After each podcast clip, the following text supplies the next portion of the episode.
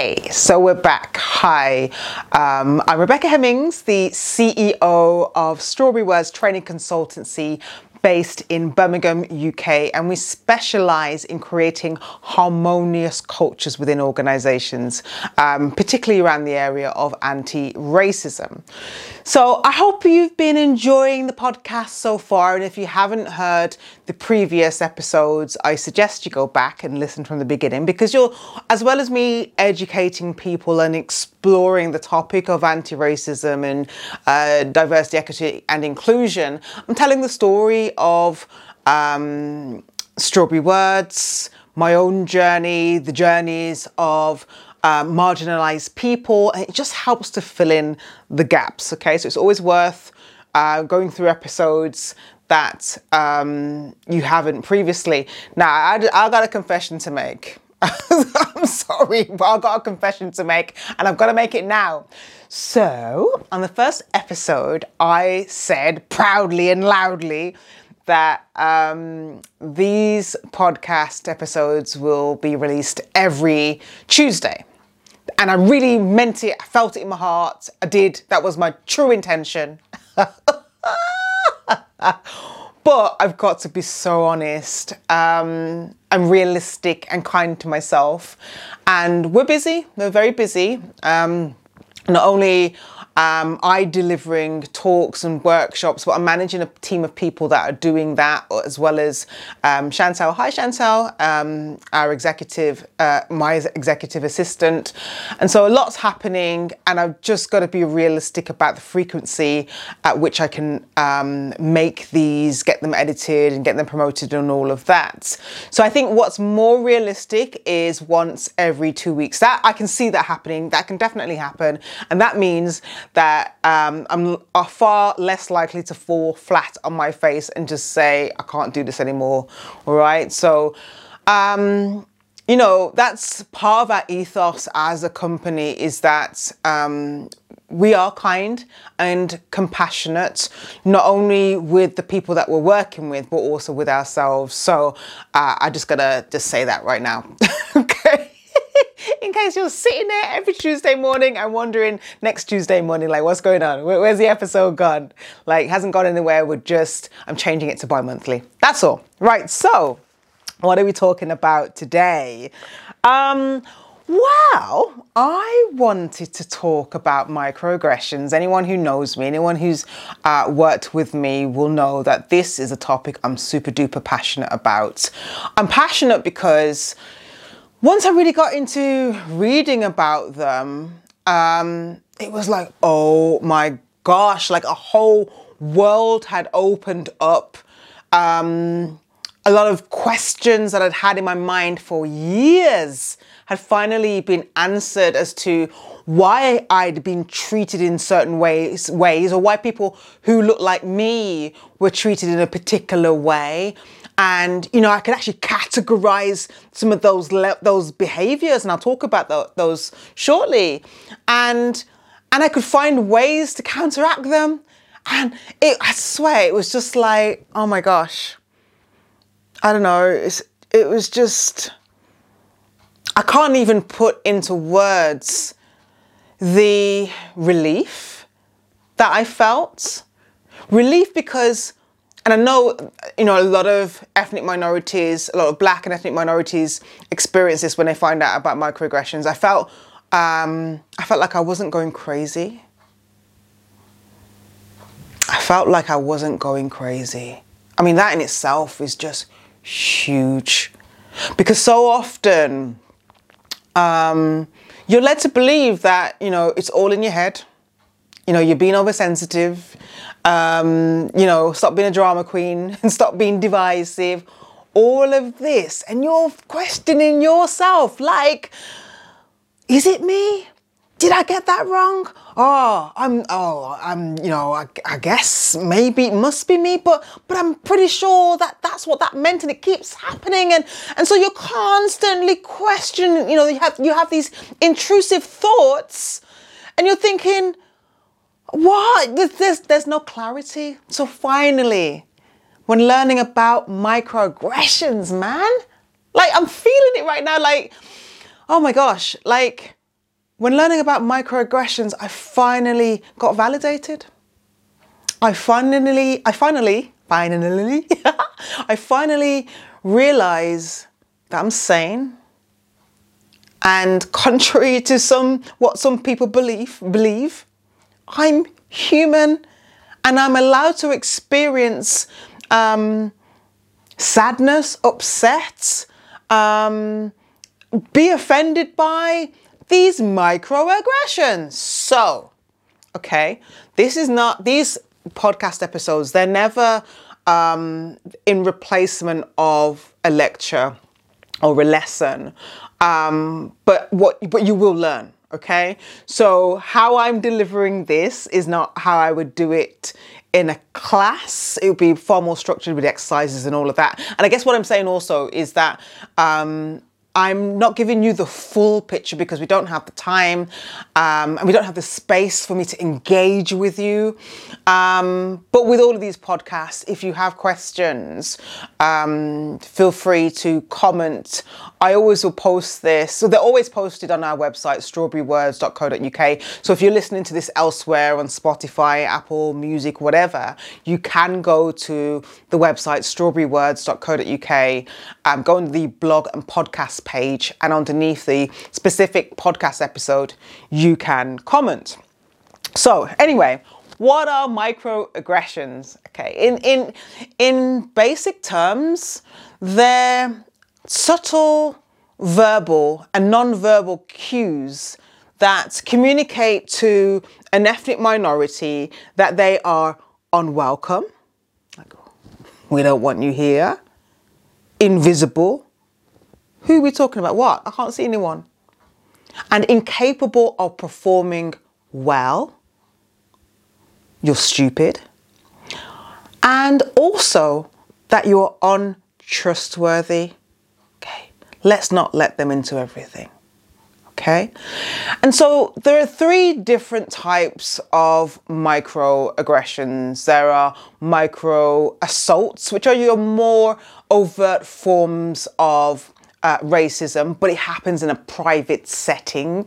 So, for instance, calling somebody um, the N word, knowing that you can't be overheard by anybody else. That's an example of that. You know, some some people have come back to me and said, "Well, I can't see how that's a microaggression." I get it because it, it is very overt. You know, using the N word is you know very overt, but it's the private nature of it that makes it um, a micro assault. Then there are micro insults, which is like a rude or demeaning comment or behavior that basically disses somebody's heritage. Okay. So when people say, um, gosh, you're so confident. I get that one all the time. I gotta laugh because I think it's so rude. Really, because what people are not hearing when they say that. Now, firstly, let me go backwards. Now, the one of the arguments against microaggressions, what the skeptics say is that, well, you know, anybody can be insulted. This, this is not just particular to ethnic minorities. Well, what the research says is that. Um, Microaggressions happen to the same people on a regular basis, and it's a systematicity of these comments and behaviors that make the microaggressions. And if you're not on the receiving end of them, you're unlikely to see them. So, um, where was I going with this? So, um, yeah, so I was talking about micro insults, micro insults. So yeah, you're you're very confident, Rebecca. Now, that's usually said to me. What, what's the meta communication there? What's really being said underneath that? Um, well, firstly, I see you. You're different to the norm. You're not white. And, and I want to comment on the fact, and, and, and actually, I think I'm giving, I'm paying you a compliment. right. But it's not. It's not a compliment, okay? Not when it happens time and time again. Because yes, and I see you. You're not white. Most people, you're brown or black, and most people who look like you are not confident. I'm really surprised, and I feel the need to tell you this because I think I'm actually telling you something positive. Okay. Now I don't take that particular microaggression that seriously anymore. Um, I know that people have good intent. However, let's back up with this intent thing. So um, impact trumps intent. I always talk about this. Yeah? Impact trumps intent. So no matter how well it, um, intended a statement or behavior was, it's about the harm that was caused as a result of that what was said or, or what, what happened. Okay, so and that's hard for people to wrap their heads around, especially when you you know you feel as though you're doing something nice, but you have to acknowledge, or you don't have to. You don't have to do anything. But I need to tell you that um, our microaggressions are often, or microaggressions are often informed by our unconscious biases. Okay. So, you know, again, I go back to what I was saying, um, I think in the last episode when I was talking about unconscious bias, that, um, you know, people will use the excuse that, um, well, I, since I'm not aware of my unconscious biases because they're unconscious, what can I do about them? There's nothing I can do. Well, there is there are things you can do and also what will give you away are your microaggressions because it's actually your subconscious that's speaking and you don't even realize it okay and also because they're normalized they're normalized in society and so people think these things are okay to say so again I think that example is quite a light-hearted one, and you know, someone like me, because I hear it all the time and I do this work, I don't take it that seriously. But other people will, especially when they're first learning about microaggressions, and they start to realize that, oh my gosh, I've heard that so many times. So really, they're saying it because I'm Indian, and they're surprised, or whatever it might be. Okay, so I'll give you some more examples. Um, oh, where was I was talking about the types of microaggression. So the other type of microaggression is a micro invalidation. Okay, it's quite simple. The the the definition really is in the name there. It's when you invalidate somebody's somebody based on who they are. Okay, so there's some really common examples of this that when I share with people what they are, they're often quite surprised. And again, it's because they're normalized that people uh, think they're legitimized. Um, but when you break it down, it's quite clear that they are offensive and hurtful. So, an example of this is um, I don't see race. I talk about this all the time. I don't see race. And again, the intent is normally good, positive when people say that. Again, usually what they're trying to say, and it, it's often, well, it is a white person that will say that. You will hardly get oh, it's complicated, but generally we're talking about um, white people saying, "I don't see race." Usually, what's being said is, um, I, I, I, you know, I treat everybody the same. I'm not racist. Okay, but what what's the problem with the statement? Let's, I, you know, I'll share an example I use all the time. So if you've been in my training or you're about to be in a training session, forgive me if you've heard this before, um, or when you hear me say, you know, it's a repetition because I use it all the time. So, um, you know, when I wake up in the morning, I don't look at myself and think, hmm, I'm looking very black this morning. Or when I brush my teeth, I don't think, mm, yeah, still black. I don't think about my skin color. Like, not even when I'm putting on my foundation, I'm not thinking, oh, this is a very nice brown foundation. Like, I don't think about my skin color like that. I don't. I'm just me. I'm Rebecca. I'm mom. I'm, you know, the CEO of Strawberry Words. I'm just me. It's only when I I turn on the television and I hear about the latest racist incident, um, or when I go to my local supermarket and the security guard has got his eyes on me the whole time, or when I'm trying to buy a pair of tights in my skin color, or I'm trying to buy. Um, a greeting card for my grandmother uh, with an image that looks like her, or somebody even calls me a racist name, then I'm reminded, oh yeah, it's because I'm black. So it, it's not that um, you know, I go around talking about me being black. The world tells me every single day, you are black. Through this dismissal, through insults, through not thinking about us, not being considered because we're invisible. And so it's my skin color is very much a part of my identity, whether I choose that to be the case or not. Okay, I don't have a choice in that matter. The world tells me and other ethnic minorities who you are because you're seen as different to the norm. Okay, so yeah, I mean, there's so many places I can go with this. So when somebody says, I don't see race, when a white person says, I don't see race, what is being centered are their feelings? Okay, I know that doesn't feel nice to hear, but you know, I say this with love. They're centering their own feelings and saying that I feel really uncomfortable talking about all this race and racism stuff. It's a really horrible topic. Would you mind just shutting away a whole part of yourself and just bring anything else so we can make things a lot more comfortable for me, please? That's what's been said. Okay, it's centering the feelings of the white person and it's invalidating the feelings of the ethnic minority and basically saying, my feelings are more important than yours. So, what that leaves the ethnic minority with is a huge weight to deal with because this is not just one person who, you know, who's made one comment, but this is microaggressions happen on a regular basis, often daily, you know, if you're out and about. Um, you know, amongst people who don't look like you. It's certainly in the UK. And, you know, you start to question yourself do I belong here? Do people really think I belong here? What's wrong with me? Am I being sensitive? Am I being over the top?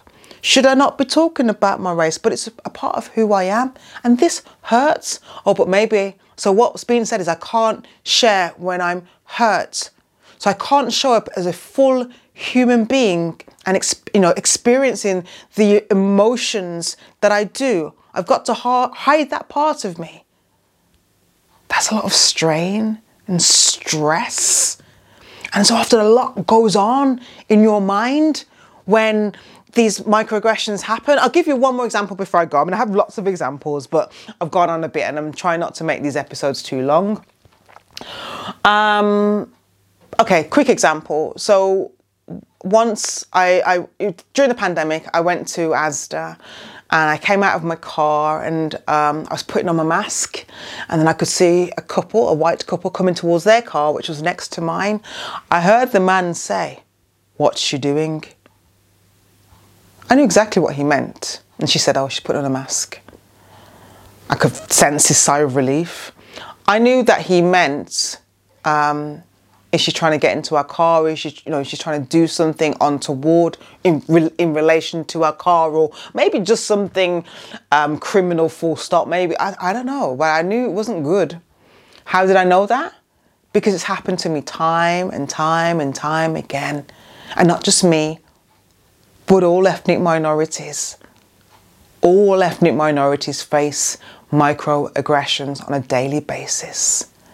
So in the workplace, you know, questions will be asked around someone's qualifications, or maybe they'll be over scrutinized. The work will be over scrutinized because of who they are, because there's a belief that, well, maybe you're not going to do it well. Um, you know, some people, there's evidence to prove that doctors, for instance, get um, and nurses and other people in other positions, in teaching positions, this happens too. They kind of get the um, the worst jobs, the not so nice jobs to do. And there are patterns. You will see these patterns, you know. Um, asking people, you know, or saying things like, um, "Oh, because my friend's Jamaican," to the black person, not knowing whether their background's Jamaican or not. That's happened to me a lot. It's just saying again, I see that you're different to the norm and I feel the need to comment on it. Why? Why comment on it? So, what I want to leave you with is an awareness of what microaggressions are. Again, they are words and actions that communicate to ethnic minorities that they are invisible, unwelcome, incapable of performing well, and they are untrustworthy. Okay? And they often, not always, come from unconscious biases. So before before I just want you to have a just have an openness to that. And think about if you might be communicating in that a microaggression. As you go about your, your daily life as you interact with the ethnic minorities are you saying some say something to someone because you see that they're an ethnic minority or is it just because they're a person? And be you know it's a conversation in your head. Nobody else can hear it. Be really honest with yourself. Okay, so that brings me to the end of this episode. Thank you so much for listening. Um, if you haven't already, please sign up to our um, our mailing list at strawberrywords.co.uk. Again, we send lots of useful educational material and share news and all that wonderful stuff. Okay, so I wish you well on your continued anti racism journey, and I'll speak to you soon.